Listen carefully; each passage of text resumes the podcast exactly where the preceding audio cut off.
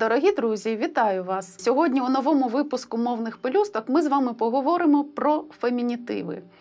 Із впровадженням нового українського правопису, на мою думку, збільшився ажіотаж навколо цього поняття. Що ж то воно таке? Фемінітиви? Для чого ми їх вживаємо? Чому вони і наскільки давно вони існують у нашій мові? І чому викликають у нас такий часом спротив, часом подив? Ну і однозначно інтерес. Постараємося озвучити цю тему не настільки е, на науковому рівні, як от на такому простішому, доступнішому для звичайного мовця. Отож, фемінітиви. Фемінітиви це слова, котрі є назвами осіб жіночої статі, і найчастіше це є альтернативні або парні слова, іменники, які є відповідниками до таких самих слів іменників чоловічого роду. Ми навіть не задумуємося над тим, наскільки ми давно знайомі із поняттям фемінітиви. Можливо, просто не вживаємо цей термін, адже від народження усім нам відомі слова, такі як мама, жінка, няня, сестра, свекруха, теща. Тощо ці всі названі мною іменники вони вказують на спорідненість між людьми. Вони належать якраз до фемінітивів. Ці всі слова є непохідними. А от переважна більшість слів фемінітивів є похідними. Але для чого існують фемінітиви у нашій мові? Чому ми їх мусимо вживати? Перш за все, це пов'язано з тим, аби відновити е, гендерну справедливість, гендерну рівновагу, тобто підвищити чи збільшити увагу до жінки у нашому житті. Але це все, звісно, з лінгвістичного погляду, так, з погляду мови. Оскільки переважна більшість фемінітивів є похідними поняттями, то це пов'язано з тим, що наша українська мова е, дуже багата е, на різні способи словотворення, тобто дуже розвиненим є словотворення у нашій українській мові. І тому більшість фемінітивів утворюються за допомогою різноманітних суфіксів. Учені мовознавці визначають дехто 13 суфіксів, які беруть участь у творенні цих слів, а дехто називає навіть кількість е, цифру 25, тобто така величезна кількість суфіксів, які беруть участь в утворенні нових слів, фемінітивів. Але звісно, що тільки декілька з них є найпродуктивнішими і зрозумілішими, простішими е, для нас, для мовців, для мовців, для вживання цих слів. Що ж це за суфікси? Е, насамперед, це суфікс к. Більшість слів, які утворюються ці, цим суфіксом за допомогою цього суфіксу, є для нас навіть знайомими. Вони не є чимось незвичним. Ми здавна вживаємо слово, наприклад, бібліотекарка, директорка і інші слова.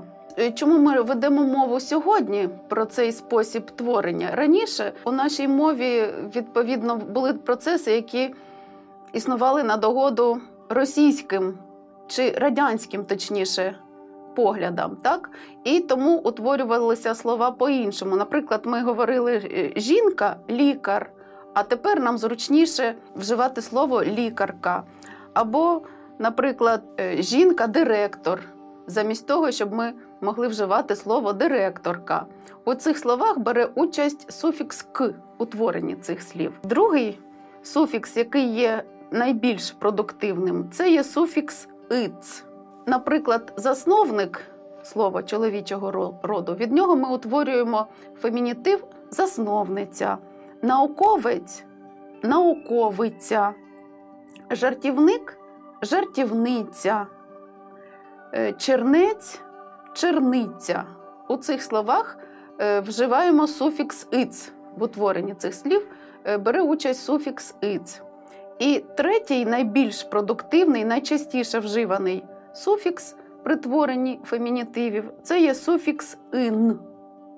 Наприклад, філософ філософиня, майстер майстриня, е, митець мисткиня. Найбільш е, найзручнішим, точніше, найвідомішим для нас словом такої форми творення, ми здавна його вживали, то є, наприклад, слово княгиня. Воно для нас є звичним. Інколи ми не задумуємося над тим, що слова фемінітиви зафіксованими є у словниках, тому ми часто сумніваємося, чи правильно вживаємо цей той чи інший фемінітив, і не додумуємося для того, до того, щоб перевірити це слово за словником. Наприклад, от слово депутатка, яке для нас, можливо, е, здається не, не досить звичним. Частіше ми говорили депутати що і щодо чоловіка, і щодо жінки, але слово депутатка зафіксоване у словнику уже давно. Воно утворене за допомогою суфікса ки і є звичним. І тепер ми його можемо вільно вживати. Але от звернімося до сучасного українського правопису. Здавалося б, така нагальна тема, стільки розголосу навколо неї. А у правописі, у новому, котрий вийшов 2019 року, ця тема займає лише десь приблизно третину сторінки.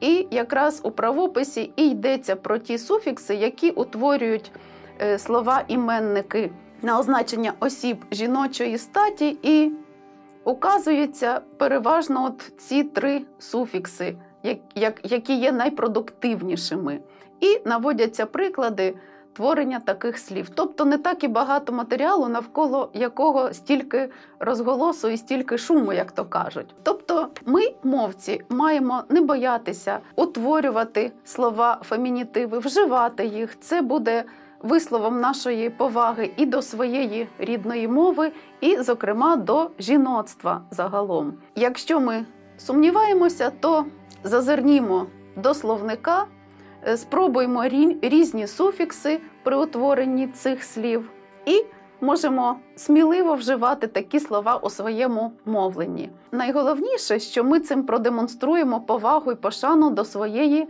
рідної мови, тому що тривалий час ці слова фемінітиви намагалися вилучити з нашої мови для того, щоб зробити її більш схожою на мову російську, ту до якої нас намагалися привести і наголосити на тому, що це мови дуже схожі, дуже близькі за походженням, хоч насправді це не так. Тому шануймо рідну мову, вживаємо е, фемінітиви і е, практикуймося, не соромімося своїх власних принципів мовотворчості.